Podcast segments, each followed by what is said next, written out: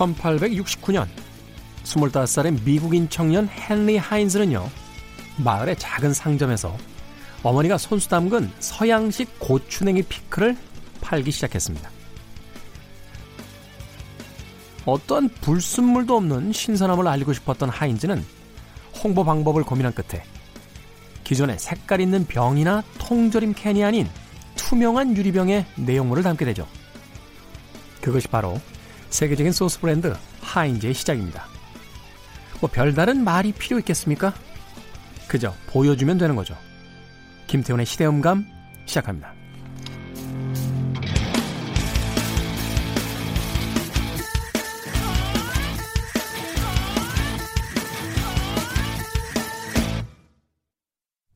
그래도 주말은 온다. 시대를 읽는 음악 감상의 시대음감 김태훈입니다. 날씨가 갑자기 추워졌어요. 네. 이번 주는 부산 국제영화제 어, 기간이라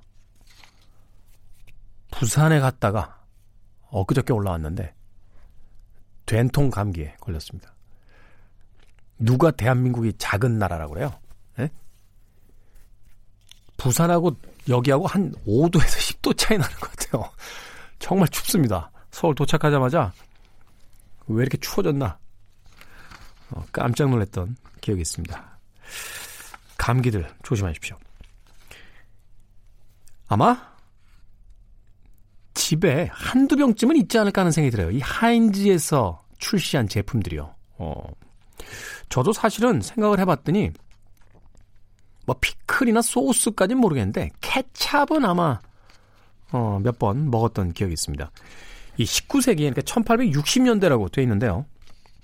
당시에는 이 고기에 곁들여서 먹는 갈아 만든 고추냉이 피클, 말하면 이제 소스, 양념 쪽이 되겠죠. 이게 미국 사회에서 굉장히 인기를 끌었는데, 이 음식을 만들다 보면 이제 불순물이 좀 생기게 되니까, 그걸 이제 안 보이게 하기 위해서 뭐 갈색병, 혹은 이제 통조림, 캔에다가 집어넣었다는 거죠. 근데 이제 하인즈는 어머니의 요리법으로 만드니까 이게 대량 생산 처음부터 대량 생산을 했으면 이런 방식은 아마 쓰지 않았을 것 같은데 동네 조그마한 상점에서 하다 보니까 아무래도 뭐 품질 관리라든지 이런 데 훨씬 더 용이하지 않았겠어요? 그래서 어떻게 자신의 상품을 홍보할까 하다가 순수함 그 자체를 있는 그대로 보여주자. 이게 최고의 마케팅 방법이 된 거죠. 방송에서 적절한지 모르겠습니다만 어, 타짜들끼리 모이면 그런 얘기 합니다. 밑장 빼지 마라. 실화로 치자. 말하자면 정통을 추구하는 사람들은 어, 편법을 잘 쓰지 않는다는 거잖아요. 아, 그렇지 않나요? 어떤 굵직한 일을 해 나가는 사람들, 또 큰 어떤 업적을 세운 사람들, 권모 술수에 능했다 하는 이야기는 그렇게 별로 들어본 적이 없는 것 같아요. 비록 세상에 업적을 남기진 못했어도 그 명예와 또는 존경심을 남기게 된 그런 인물들은 적어도 일을 해나가는 과정에 있어서 또 자신을 드러내는 과정에 있어서 그렇게 자신을 숨기거나 어떤 속임수, 술수 이런 걸로 개척을 했던 사람들은 별로 없는 것 같아요. 우리가 왜 영화를 봐도 그렇잖아요. 이 주인공들은 되게 아, 묵직하게 주먹을 쓰거나 어, 자기들이 이렇게 가지고 다니는 큰 칼을 한 자로 쓴다거나 뭐 이런 방식을 쓰잖아요. 근데 이제 비중이 좀 떨어지거나 악당들이거나 이러면 막 표창 이거 쓰고 그죠? 어 피리 같은 데서 이렇게 그 이렇게 독침 같은 거 나가는 쓰고 막 그러지 않습니까? 나만 이상한 영화를 본 건가요? 네. 아무튼 우리들의 삶이 좀 이런 전공법, 어, 아주 단순한 방법으로서 어, 스스로를 드러낼 수 있고 그것을 통해서 진실에 좀 다가갈 수 있으면 좋겠다 하는 생각이 듭니다. 최근에 이슈가 전해질 때마다 어, 무슨 색깔론이다, 무슨 프레임이다, 감췄다, 부풀렸다, 심지어는 진실을 보도하는 미디어조차도 시민들이 믿지 못하게 된 이 거짓말 같은 2019년을 살아가면서 정말로 생각이 많은 음, 그런 이야기가 되지 않았나 싶습니다. 토마토 케찹 하나를 팔 때도 그 안에 불순물이 없다는 것을 보여주기 위해서 유리병을 투명한 병을 사용했던 하인즈의 이야기는 어, 21세기 2019년 대한민국에 시사하는 바가 있지 않을까 하는 생각이 들었습니다. 엊그저께 바둑 TV 관계자분들하고 술 마시는데 그런 이야기 하시더군요. 어, 묘수가 세 번 나오면 급한 지는 거다. 묘수가 필요 없는 정직한 음, 그런 승부를 기대해 보겠습니다. 자, 시대 이슈들 새로운 시선과 음악으로 풀어보는 시대 음감 토요일, 일요일 오후 2시 5분 그리고 밤 10시 5분 이렇게 하루 두 번 방송이 됩니다. 주말에 방송이 되는 아, 방송이니까요. 아, 즐겨주시고요. 또 시간을 놓치신 분들은 팟캐스트로 언제 어디서나 함께 하실 수 있습니다. 좀 경쾌한 곡 골라봤습니다. Kid Ink featuring Chris Brown, Show Me.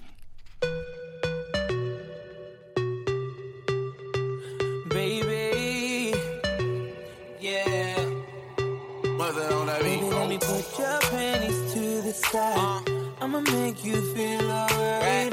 Cause I'ma give you what you need, yeah.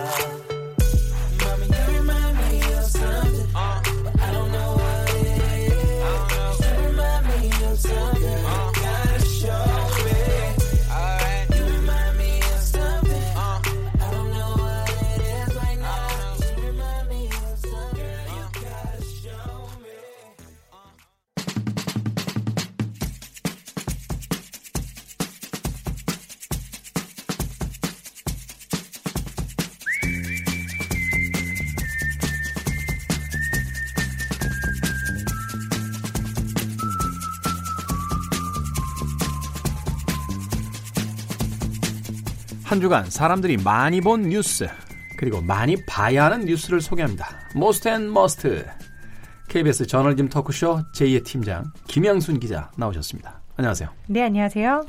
바쁘시죠? 네, 공교롭게도 네. 저희 회사 때문에 바쁘게 됐습니다. 아니 뭐 그런 문제를 떠나서 어, 우리나라의 이 방송사 기자분들 안 바쁠 때 있습니까? 좀 쓸데없이 바쁜 것 같기도 하고요. 그러니까. 일을 만들어서 바쁜 것 같기도 하고요. 정치면 정치, 사회면 사회, 심지어는 아마도 첫 번째 뉴스가 아닐까 하는 생각이 드는데 태풍까지 올라와서 태풍 뉴스까지 진짜 뉴스가 넘쳐나는 어, 시대를 살고 있는 게 아닌가 하는 생각이 드는데 자 한 주간 어떤 뉴스 가장 많이 봤습니까? 네, 한 주간 most 가장 많이 본 뉴스 저희가 네이버에서 사람들이 많이 본 뉴스 키워드로 검색을 했고요. 가장 많이 본 뉴스는 이번 주는 지난주에 이어서 태풍이었어요. 그러니까 저는 태풍의 뭐 발생 경로 이런 것까지는 모르잖아요. 그런데 이번에 태풍이 하도 많이 나오는 바람에 본의 아니게 공부를 하게 된 거예요. 언론에서 하도 이야기를 하니까. 근데 이게 이렇게 그 뜨거운 물이나 대기를 이렇게 머금게 되면 굉장히 강해진다며요. 그렇죠. 네. 원래 태풍이라는 게 여름에 바다가 막 더워지니까 거기에서 수증기들이 올라와 가지고선 이게 바람이랑 상층부에서 결합을 해서 올라오게 되는 거죠. 움직이게 되면서. 네. 근데 가을이 되면은 바다가 식잖아요. 그렇죠. 그래서 보통 가을철에는 바다에서 태풍이 발생하는 경우가 별로 없단 말이죠. 겨울에 태풍 안 오니까. 그렇죠. 겨울에 태풍 오는 거 보신 적 없잖아요. 네. 그런데 올해는 벌써 9월에만 태풍이 세 차례나 영향을 줬어요. 근데 이걸 분석을 해봤더니 어, 한국, 중국, 일본 이렇게 우리가 동아시아라고 하잖아요. 이 네. 동아시아에 영향을 미치는 태풍은 주로 동중국해에서 발생을 합니다. 음. 이 동중국해에서 발생을 하는데 이 동국해 동중국해에 진입하는 태풍 숫자가 뚜렷한 증가 추세를 보이는 거는 한반도 주변에 위에서 내려오는 고기압 즉 찬 공기가 적게 내려오고 밑에서 올라온 뜨거운 공기는 많이 올라오고 음. 이러다 보니까 공기가 대류라고 하잖아요. 이 순환 패턴이 변해서 일어나는 현상이다. 앞으로 태풍은 좀 더 늘어날 것 같다라는 진단을 내놓고 있습니다. 이거 참 문제네요. 그 지난번에 기사 보니까 남쪽에선가요? 그 맹독성 문어가 어, 아 파란 문어. 네, 저도 봤어요. 잡혀가지고 그리고 또 그 물뱀들 어, 대만 쪽에서 주로 있다라고 하는 그 독성이 있는 이제 물뱀들이 올라오고 남해 쪽 어종은 이제 동해까지 다 진출을 했고 사실 이제 먹거리의 변화뿐만이 아니라 이제 우리의 환경 자체가 예전 환경하고 완전히 달라진다라고 하는 이야기들이 나오는데 이게 점점 더 심해지면 심해지지 줄어들지는 않을 거란 이야기잖아요. 네, 맞습니다. 우리나라에서는 사실 별로 이야기가 안 되고 있는데 지금 전 세계적으로 기후 변화에 대한 시위와 집회들이 굉장히 많이 일어나고 있어요. 특히 지난번 유엔 환경 협약 관련해서 그레타 툰베리라는 소녀가 기후 변화 즉 온난화에 관련해서 연설을 하는 걸로 좀 유명했었잖아요. 트럼프가 또 비웃었잖아요. 네, 안타깝게도 트럼프는 잘 모르겠지만 이 소녀가 트럼프보다 먼저 노벨 평화상을 받을 수도 있습니다. 아. 그래서 이 그레타 툰베리의 발언으로 인해서 전 세계적으로 기후 변화에 대한 목소리들이 우리가 지금 70년 뒤에 이 지구를 물려줄 것인가라는 목소리들이 높아지고 있는데 이 부분 우리나라도 좀 정쟁에서 벗어나서 좀 미래를 내다보면서 각성을 하고 싶습니다. 그러네요. 좀 더 큰 의미의 어, 또 큰 주제를 가지고 우리가 좀 나아가는 좀 그런 시대가 돼야 될 텐데 아직도 어, 우리들끼리 고개를 푹 숙인 채 땅 뺏기와도 같은 지금 정치적인 그 분쟁만이 계속해서 이루어지고 있는 것 같습니다. 자, 두 번째 어떤 뉴스입니까? 네, 두 번째로 많이 본 뉴스, 세 번째로 많이 본 뉴스, 네 번째로 많이 본 뉴스 모두 우리가 지금 말씀하신 고개를 푹 숙이고 있는 그 뉴스예요. 네, 키워드를 보면은 조국 동생 정경심 이문정, 검사. 이문정이 약간 네, 네. 특이한 키워드고요. 세 번째로 많이 본 뉴스는 집회, 광화문, 촛불 집회. 그다음에 네 번째로 많이 본 뉴스는 국론 분열. 참. 이 언론이 이 세계 대결 양상으로 몰아가면서 국론, 즉 나라의 말이 분열됐다라고 말하는 부분에 있어서는 좀 더 조심스러워야 되지 않나 생각을 합니다.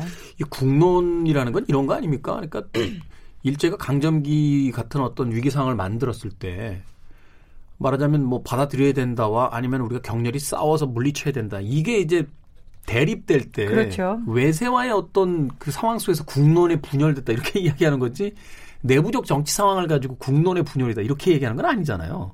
그렇게 얘기할 수도 없고 그렇게 얘기해서도 안 되는 부분이 있고요. 근데 문제는 이게 지금 세부적인 사안으로 점점 어떻게 보면은 철학적인 논거까지 퍼지고 있는데 앞서 말씀드렸던 조국과 관련된 그리고 정경심 혹은 동생과 관련된 뉴스에서 같이 검색된 많이 본 뉴스의 키워드가 이문정이거든요. 네. 이 이문정이라는 키워드가 많이 본 뉴스에 올라오게 된 거는 울산지검의 현직 부장 검사죠. 이 현직 부장 어, 부장 검사가 경찰청 국감에 증인으로 출석을 합니다. 예, 국감에 현직 부장검사가 나온 거는 최초고요. 근데 문제는 이 분이 한 발언 때문에 다시 도마에 올랐어요.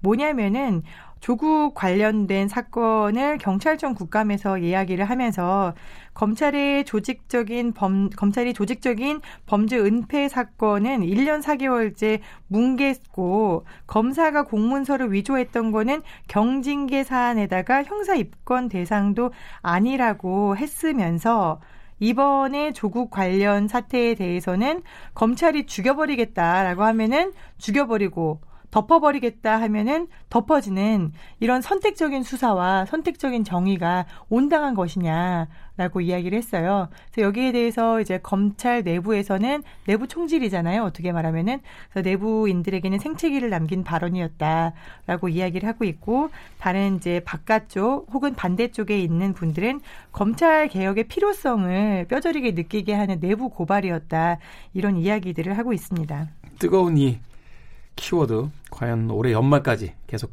이어질지 좀 지켜볼 필요가 있을 것 같습니다. 또 있습니까? 네, 이제 국감 관련된 이야기가 좀 안 나오고 있는데 어, 국감 관련 뉴스 중에서 유일하게 나온 단어가 키워드가 여성규였어요. 왜 그러셨대요? 네, 유성규 법사위원장님이십니다. 현재 자유한국당이시고요. 법사위원장인데 어, 국정감사장에서 본회의장에서 그리고 더불어민주당 의원에게 욕을 해서 논란이 일고 있어요. 네, 국정감사장에서 어, XX, X신, 뭐 이렇게 해가지고 흥분을 해서 욕설을 하셨는데 이게 방송을 통해서 그대로 생중계가 됐고요. 이게 생중계가 되고 논란이 커지자 여 위원장은 아, 잘 기억이 안 납니다. 그게 방송에 나갔다고 해서 봤더니 제가 흥분을 해서 그렇게 얘기한 것 같은데 기억은 나지 않지만 그런 말을 했을 수도 있다고 생각하고 대단히 미안하게 생각합니다라고 공개 사과를 했는데 아니 불과 몇 분 전에 한 이야기도 기억이 안 나시는 분이 법사위원장에 계시면 되겠습니까? 네, 그런데 중요한 거는 기억을 하신 것 같아요. 왜냐하면 속기록에서 삭제해달라고 하셨거든요. 속삭이 속기록에서 네, 네, 삭제는 법적으로 불가능한 일이어서 삭제가 안 되는 상황이었는데 제가 약간 모순이라고 느끼는 거는 속기록에서 삭제해 달라고 하셨던 분이 기억이 안 난다고 하시니까 참 네 그렇습니다. 네, 여기서 하나만 덧붙이자면 이제 여상규 법사위원장이잖아요. 보통 이제 법사위에 계시는 의원들은 이제 검사 아니면 판사 출신인데 댓글 중에서 역시 검새 뭐 역시 검사 이렇게 나오더라고요. 네, 여상규 위원장 판사 출신입니다. 그렇죠. 네. 어찌됐건 어 거기까지만 하겠습니다. 네. must 뉴스로 넘어갈까요? 네. 언제쯤 must 뉴스에서 좀 밝은 뉴스 전할 수 있는 겁니까? 자, must 뉴스 어, 어떤 뉴스입니까? 네, 이번 주에 좀 챙겨보셨으면 하는 뉴스는 챙겨보시기 되게 어려우실 거예요. 왜냐하면 어, 실종되어 있는 뉴스거든요. 보통 10월달 이맘때쯤이면 우리가 국정감사를 하고 국정감사는 우리나라에만 있는 되게 독특한 제도거든요. 그러니까 우리 세금 어떻게 썼는지 알아보는 거죠. 그렇죠. 정부, 공공기관, 공공기관이 운영하는 자회사 이런 데까지 총망라해서 1년에 한 번 정말 탈탈 터는 그런 용도로 자리를 잡았고요. 국감장의 스타라고 하면 우리가 노회찬 심상정을 떠올리지 않을 수 없는데 네. 이분들이 정말 우수한 국감 의 원으로 매년 상을 받아가면서 우리나라의 어떤 부패하고 또 이제 나쁜 관료 조직이라든지 행정의 폐습을 많이 자리를 잡도록 하셨어요. 그런데 올해는 불행히도 이 조국 관련 뉴스의 국감 보도는 완전히 실종이 됐고 혹은 국감장 자체가 조국에 관한 성토장으로 변하기도 해서 상당히 안타까운 그런 느낌이 있습니다. 네. 정말 뉴스의 블랙홀이군요. 그리고 이쯤 되면 또 하나 좀 생각해 봐야 되는 게 우리나라의 미디어 숫자가 결코 적지 않은데 조국 뉴스 다루는 거 좋습니다만 이런 뉴스들 보도해야 되는 거 아닙니까? 네, 맞습니다. 보도해야 되는 뉴스를 보도하면서 조국 뉴스도 해야 되는데 이제 뭐 변명을 하자면 사람이 없다라고 변명을 하겠죠. 하지만 이렇게 있어서는 안 돼서 제가 국감 뉴스 관련해 가지고 두 개를 가져왔어요. 하나는 뭐냐면은 어, 우리가 놓치지 말아야 될 공공기관 방만 경영. 공공기관은 저도 공공기관, KBS 공공기관에 다닙니다만 방만하냐고 물어보면은 어느 회사든 털어보면 방만한 구석은 반드시 나와요. 그래서 그거를 지적을 해서 바로 잡아가고 그러지 않도록 해야 되는 게 국감이 해야 되는 역할인데요. 한국경제 기사입니다. 이제 홈페이지 쪼개기에 310억 원을 투입했다. 국감에서 드러난 공공기관 방만 경영에 공공기관이 출자 회사를 봤더니 매출이 빵원, 즉 매출이 0원인 곳이 87곳이나 되더라라는 그런 기사였어요. 전문 용어로 미치겠네요, 진짜. 아, 네. 미음 치읓이라고 쓰더라고요. 요즘에 네. 초성으로. 네, 그래서 지금 산업부하고 중기부 산하의 25개 공공기관으로부터 국감 자료를 받아봤더니 이 25개 공공기관이 312곳에 출자 회사를 만듭니다. 공공기관에 출자 회사를 만드는 이유는 공공기관은 법적으로 수익 사업을 못하게 돼 있어요. 네. 그렇기 때문에 수익 사업을 하기 위해서 출자를 해서 자회사를 만들어서 거기서 수익 사업을 하거든요. 즉 수익 사업을 하기 위한 용도로 만드니까 수익을 내야 되는 거예요. 이 그렇죠. 자회사들은 그런데 어, 설립 이후에 현재까지 적자 규모가 얼마인지를 봤더니 14조 2천억 원입니다. 적자가요? 네, 적자가요. 그러니까 걷어들인 세금 중에 14조 2천억 원이 사라졌다는 거네요. 그냥. 그렇죠. 수익을 내기 위해서 만든 건데 그걸로 세금을 썼고 그 세금 중에 14조는 증발을 했다. 라는 건데 재밌는 거는 뭐 이제 보면 한국 석유공사가 6조, 한국가스공사가 3조, 광물자원공사가 1조 이렇게 뭐 적자 폭이 있어요. 근데 석유공사나 광물자원공사는 광구들을 찾아내 가지고 파헤치는 거니까 적자를 볼 수도 있다고 저는 생각을 합니다. 그런데 문제는 아예 매출이 0원인 곳이 87곳이었다는 거예요. 플러스도 아니고 마이너스도 아니고. 그렇죠. 아무것도 안 했다는 얘기예요. 아무것도 안 했다는 얘기인 거죠.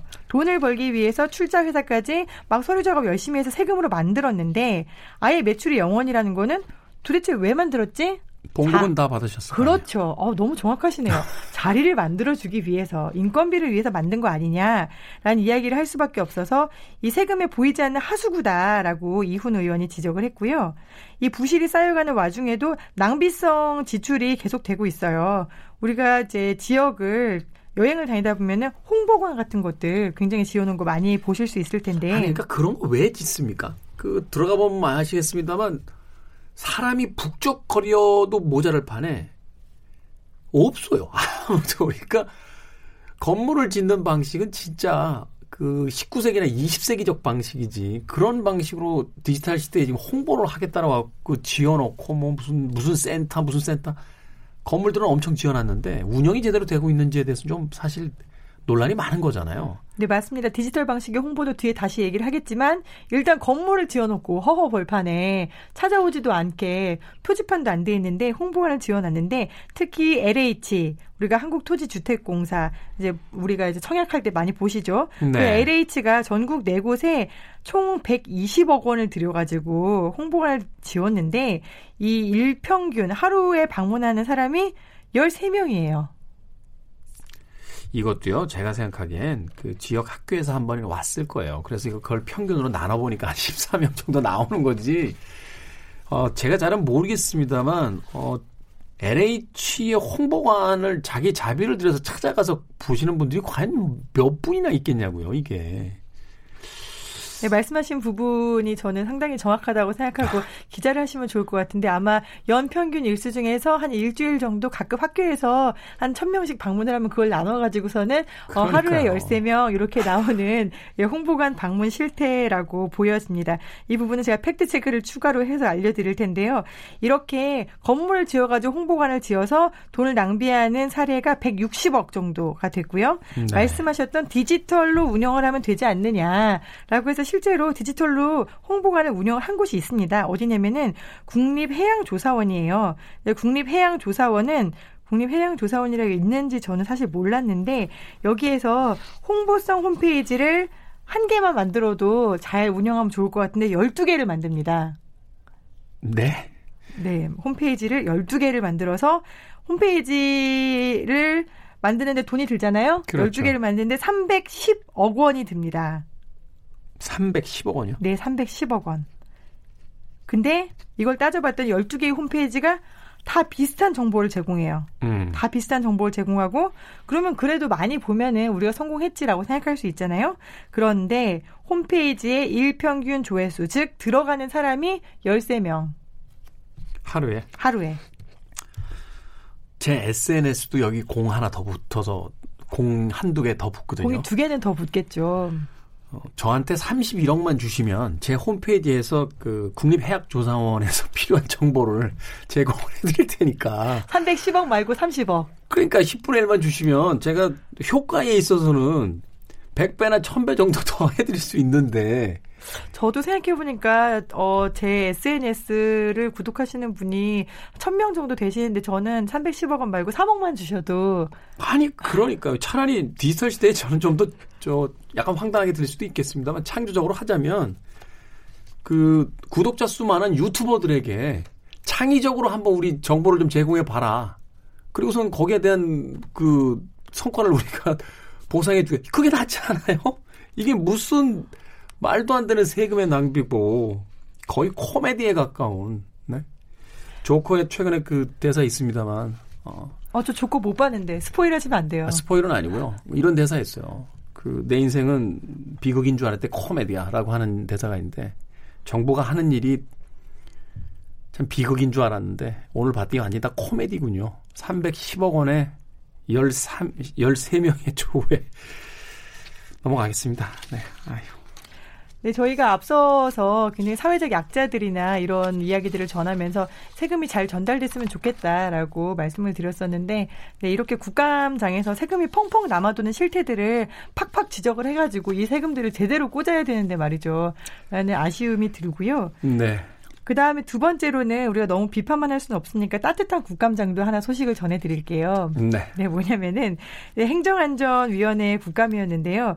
어, 너무 다행히도 이제 소방관들의 처우와 작업 환경을 개선하는 데 있어서는 여야가 조국으로 흐르지 않고 모두 개선을 해주자라고 한 목소리를 냈다고 합니다. 음. 그래서 뭐냐면은 지난해 이제 우리가 국감에서 자료를 쫙 받아봤더니 특수 건강 진단을 받은 소방관이 4만 5천 명 정도인데 그 중에서 뭐 건강에 이상이 있는 것으로 확인된 인원이 67%더라라는 네. 거예요. 근데 근데 건강에 이상이 있으면 우리가 건강 진단 받았죠. 건강에 이상이 있으면은 그 다음에 뭘 받아야 돼요? 치료해줘야죠. 그렇죠. 정밀 진단을 받아야 되잖아요. 네. 뭐가 문제가 있는지 정밀 진단을 받아야 되는데 이 67%가 건강에 이상이 있다고 했는데 5년 동안 자료를 봤더니 정밀 진단을 받은 소방관은 거의 없더라. 이게 뭐 개인 돈이 들어가나 보죠? 개인 돈이 들어가는 게 아닌데 시간이 없는 거죠. 아. 그렇군요. 근무 건강 시간. 진단 한 번은 그래 이거는 의무적으로 우리가 갔다 와라고 할 수 있지만 그거에 대해서 저 문제가 있대요. 그러면은 이제 대충 이렇게 얘기하겠죠. 야 문제 없는 사람 없어. 그 나이 때 되면 다 문제 있어. 소방관 중에 그런 문제 없는 사람이 누가냐? 누가 있냐? 뭐 이런 식으로 이제 분위기가 만들어지는 거군요. 네, 맞습니다. 그래서 정밀 진단 자체까지 넘어가신 분들이 거의 없더라라는 이야기가 국감장에서 나왔고요. 그다음에 단양구에 있는 학생들이 더불어민주당 이재정 의원에게 어, 소방관들을 우리가 지켜주고 싶다라면서 편지와 배지를 보낸 사연이 국감장에서 공개가 됐습니다. 네. 소방관을 국가직화하자라는 법안을 이재정 의원이 냈는데 여기에서 이제 단양고의 자율동아리 학생들이 배지를 직접 만들어가지고 응원합니다, 존경합니다, 그리고 아프지 마시고 다치지 마세요. 관심을 갖고 국가직화가 꼭 통과되기를 저희가 기다리겠습니다라는 손편지를 직접 보내와서 이 편지들을 소방관들에게 전달을 했습니다. 네. 대한민국 참 대단한 나라인 것 같습니다. 뭐 훈훈한 뉴스로서 마무리하긴 했습니다만 그 앞에서의 뉴스를 다시 한번 떠올려 보면 그렇게 많은 혈세들이 새고 있는데도 아직까지 우리나라가 그래도 이런 규모를 유지하면서 가고 있다라는 게 대한민국이 참 대단한 나라는 생각이 드는군요. 조금씩 무너져 내리는 거 아닐까요? 그럴까봐 지금 아, 걱정입니다. 자, 오늘도 KBS 저널리즘 토크쇼 제2의 팀장 김양순 기자와 함께했습니다. 고맙습니다. 감사합니다.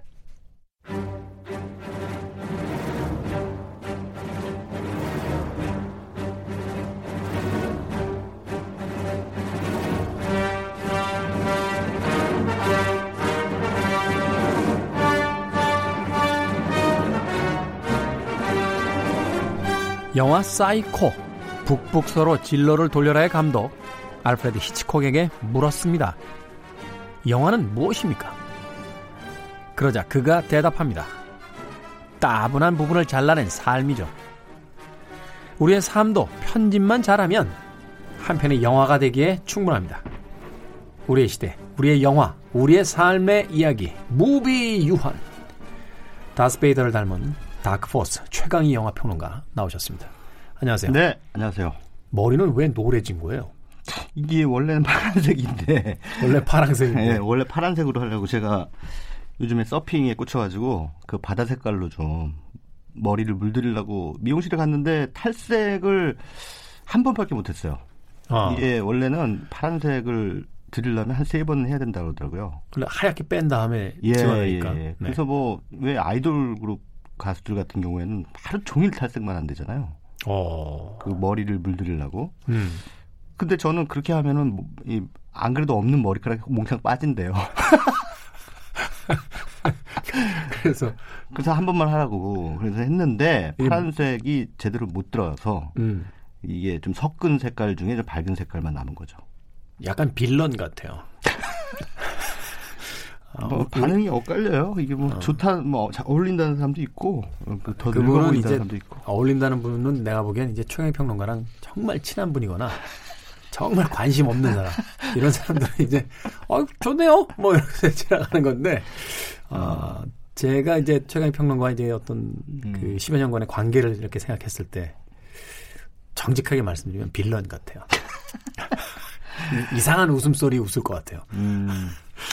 아유 요즘에 하여튼 이것 때문에 사람들이 뭐 무슨 심경의 변화가 있냐 뭐 등등 여러 가지 질문들을 해서 좀 스트레스가 쌓입니다. 다른 사람 외모의 변화에 대해서 제발 좀 신경 좀 껐으면 좋겠어요. 음, 지금 저한테 한 방 먹이시는 거죠? 아니 아니. 뭐 음, 자유민주주의 국가에서 네. 머리 색깔 뭐 자기 마음대로 할 수 있죠. 네, 그렇죠. 음, 예전에 어떤 교수님이 네. 가는 데마다 만년필하고 그렇게 수첩을 사시는 거예요. 그래서 음.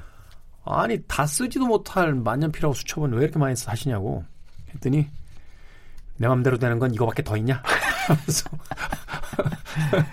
예, 한참 웃었던 그런 기억이 납니다. 음. 자 어찌됐건 이번 주까지 영화계의 가장 큰 행사 이어지고 있죠. 음, 네. 오늘이 폐막식인가요? 그렇죠. 부산국제영화제. 부산국제영화제. 예. 네.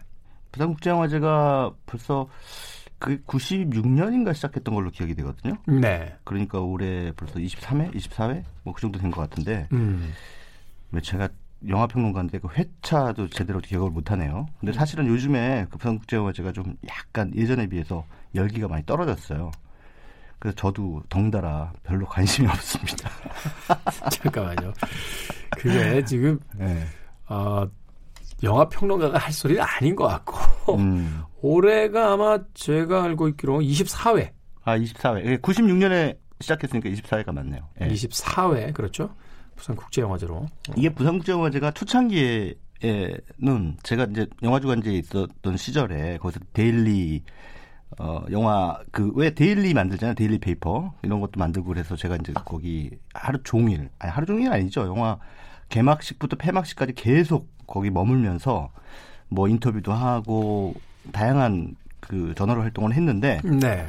그 초창기 한 2000년대 그 초중반 그때까지만 해도 분위기가 아주 좋았어요. 음. 그게 왜 그러냐면 예, 해외 영화인들이 부산 영화제에 오면 일단 신기한 거예요. 뭐가 신기하냐면 그 포장마차에서 파티를 하는 게 신기한 거예요. 음. 그래서 포장마차에 사람들이 다 와서 앉을 자리가 없잖아요. 그러니까 신문지를 다 깔아요 바닥에. 바닥에. 예, 그래서 이제 거기 또 삼삼오오 모여서 술 마시고 뭐 하면서 또 그 옛뭐 영화계 돌아가는 일이라든가 여러 가지 그 이야기들 밤새도록 이야기꽃을 피우니까 어느 나라에도 갈 수 가서 볼 수 없는 그 영화제 풍경이거든요. 그게. 음, 네. 그러니까 이제 해외 영화인들이 부산 영화제를 굉장히 오고 싶어 했죠. 재밌고 네, 특이하니까. 특이했죠. 근데 어느 순간부터 이제 부산 영화제가 갑자기 그 규모 어 강박에 빠졌어요.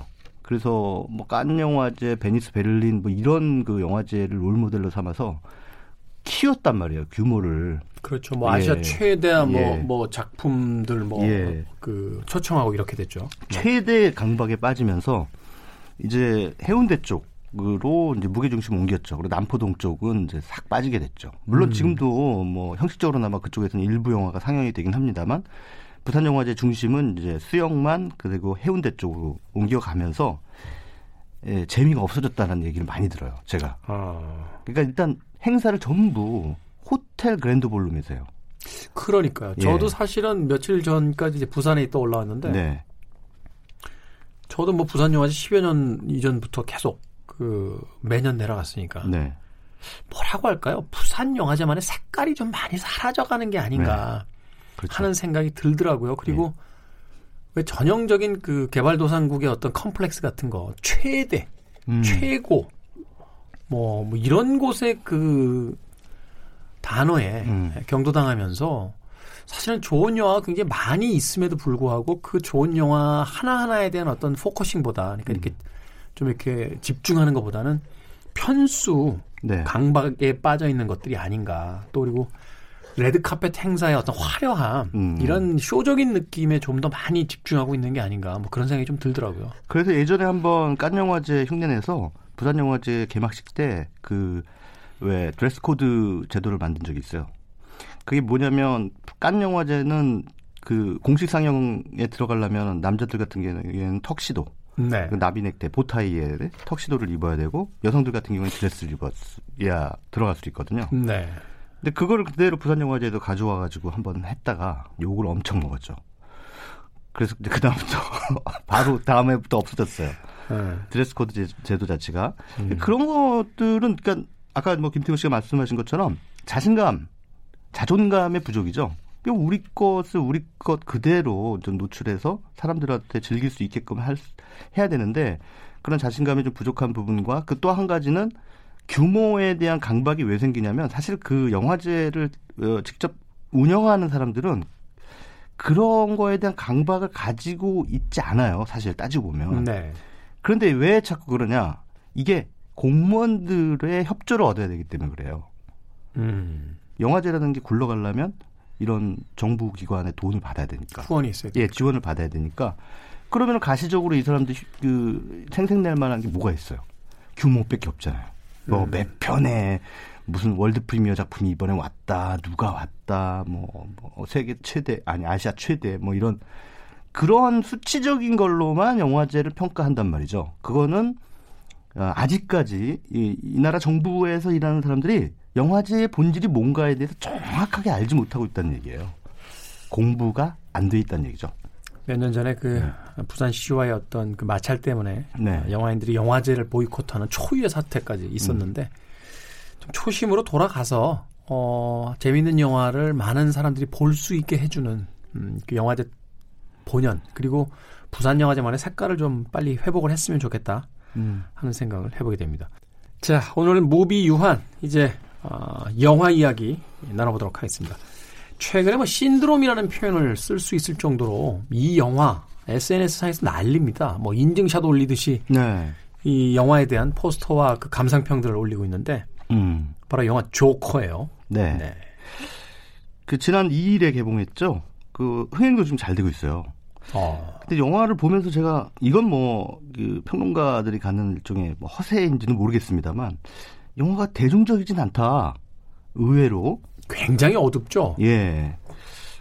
또 게다가 또 다소 폭력적이기도 하고 그 폭력이 근데 그 네. 액션 영화의 어떤 쾌감이라기보다는 예. 그냥 나, 잔인한 폭력이다. 예, 날것 그대로의 폭력이죠.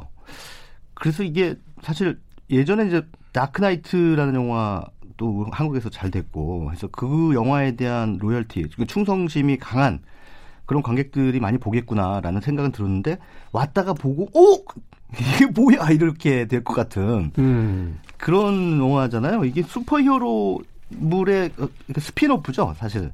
그렇죠. 네, 스피노프 따로 떼서 만드는. 그것도 심지어는 빌런의 spin-off잖아요. 예. 네. 그, 그 다크나이트의 뭐 악당 가운데 악당인 조커의 전사. 어떻게 조커가 형성이 됐나라는 그 과정을 보여주는 작품인데 일반적인 슈퍼 히어로 영화의 호흡을 기대하고 갔다가는 완전히 배신감이 드는 일종의 심리 스릴러와 예. 같은 그 내용들을 가지고 예. 있고 또 사회 고발적인 어떤 예. 이런 어떤 정치 이슈 같은 주제들이 담겨져 있어서 예. 사실은 그렇게 가볍게 볼 수 있는 영화가 아니라 그렇습니다. 그래서 영화를 근데 흥행은 굉장히 잘 되고 있어서 와 사람들이 이제 보면 한마디로 사람들의 반응을 어, 축약해서 말씀드리면 어안이 벙벙 영화 음. 보고 나서 어 이게 뭐지 하면서 이 영화에 대해서 좀 생각하게 만드는 근데 표현할 이 단어를 참 고르기가 힘든 거죠. 네. 영화에 대해서. 그래서 이제 대부분 영화 보고 나오면서 야, 대, 일반적으로는 영화, 야, 진짜 재밌다. 왜 이렇게 재미가 없냐? 지루하다. 뭐 이런 방식의 반응이 나오기 마련인데, 이 조커라는 영화는 제가 극장 가서 보고 나오는데, 침묵. 음. 보고 나오는 사람들이 전부 말을 잃은 거죠. 한 대 맞은 듯한 기분. 예. 근데 뭐라고 표현을 해야 될지 모르겠다는 거죠. 음. 그래서 이제 반응들이 좀, 어, 여러 가지 얘기들이 나오고는 있습니다만, 일단 극장에서 영화를 보고 나온 직후에 어, 일성은 침묵이다라고 할 수 있는 그런 작품입니다. 문제작이죠, 문제작. 그래서 이 영화가 어, 지난 8월에 열렸던 베니스 국제영화제에서 황금 사자상 받았잖아요. 그 대상인데 예. 이게 그 코믹스 원작 그러니까 만화책을 네. 원작으로 한 영화 중에서는 최초라며요. 이 예. 3대 영화제에서 그랑프리를 받아내는 게. 그렇죠. 게다가 게다가 세계 3대 영화제는 다 유럽에서 열리잖아요. 이 유럽에서 열리는 영화제들은 이 자존심이 있어서 할리우드 영화에는 웬만하면 상 안 줘요.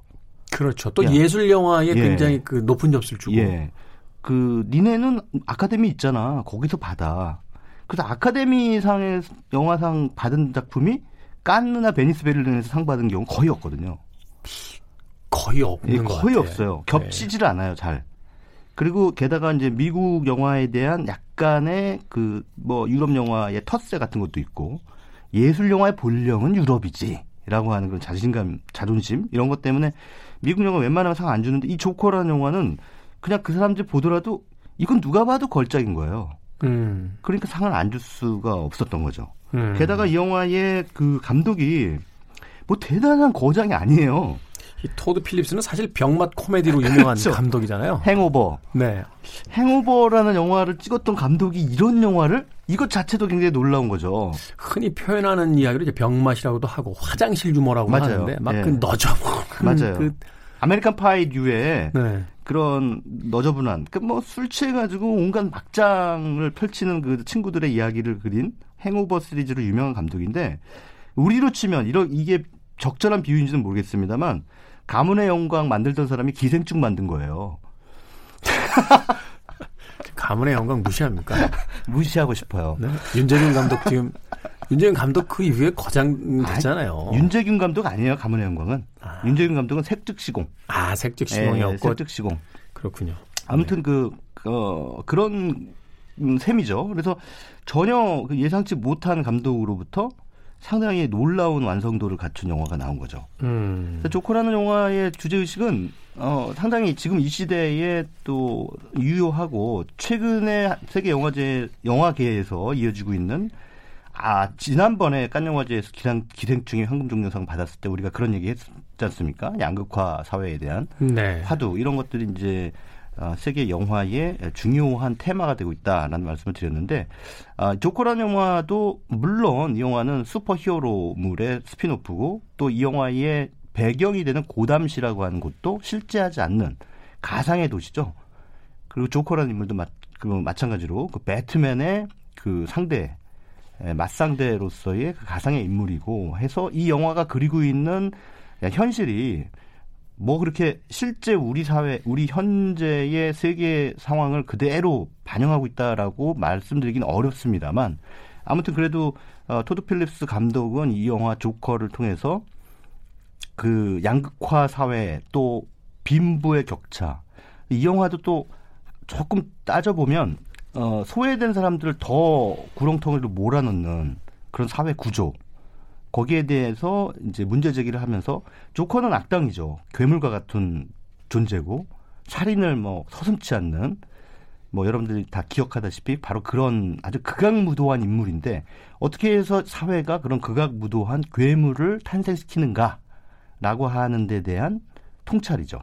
음. 그런 면에서 이 조커라는 영화가 상당히 우리에게 주는 시사점도 있고 영화 자체로도 굉장히 잘 만들었어요. 이 영화에 대한 평 중에서 가장 네. 인상적이었던 게 이런 거였습니다. 네. 아, 그러니까 기존의 조커라는 캐릭터는 그냥 광인이잖아요. 그냥 미친 사람이란 네, 말이에요. 네. 그럴 때는 마음이 편하죠. 네.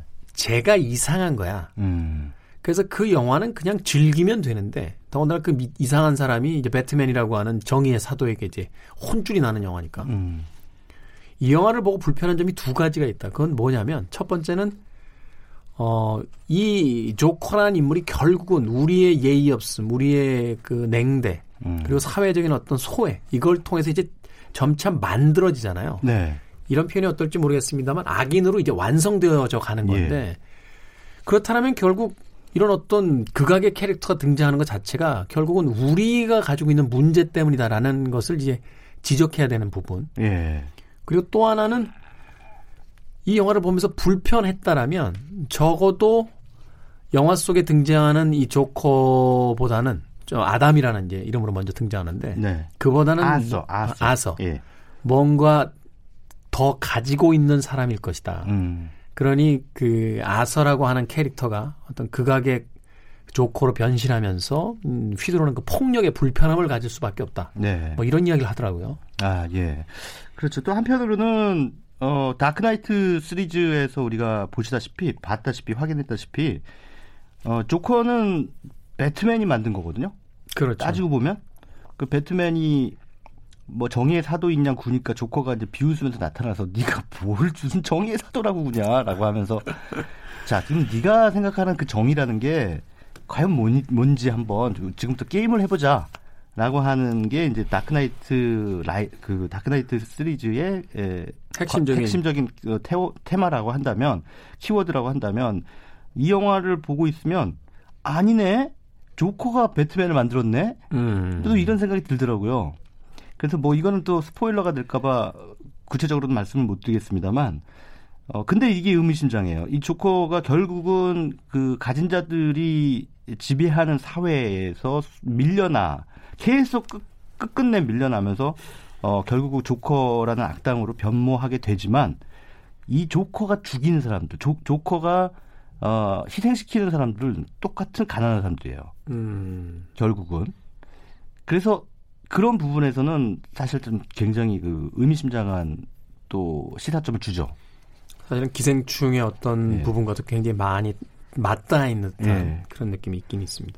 아무튼 뭐 지난 시간에 어 최근에 그 영화제에서 이제 대상을 받는 영화들의 어떤 그 주제 의식들에 대한 이야기를 하면서 우리 사회, 우리 전 세계가 이제 양극화되는 시대를 겪고 있고 그것에 대한 여러 가지 문제 의식이 저 멀리 유럽에서도 한참 진행 중이다라는 것을 떠올려 본다라면 단순한 헐리우드의 아, 블록버스터, 뭐 슈퍼 히어로물의 악당으로만 생각했던 이 조커가 2019년에 대한민국에서 이렇게 열광적인 반응을 얻어내고 있는 것에 대해서 한 번쯤 또 관심을 가져봐야 되는 게 아닌가 하는 생각이 들었습니다. 자, 최강희 영화평론가 아, 내일 또 만나서 어, 조커뿐만이 아니라 아, 이런 현재 영화의 어떤 그 주제의식에 대한 분위기 포괄적으로 좀 나눠보는 시간을 갖도록 하겠습니다. 내일 뵙겠습니다. 네, 고맙습니다. 오늘 끝곡 준비했습니다. 아, 영화 조커에 삽입된 곡이죠. 찰리 채플린이 작곡한 지미 듀란트가 노래합니다. Smile. 이 곡 들으면서 작별 인사드리겠습니다. 지금까지 시대음감의 김태훈이었습니다. Smile,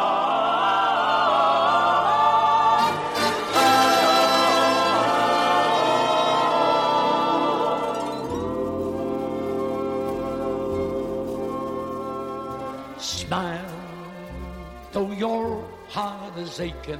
Smile, even though it's breaking.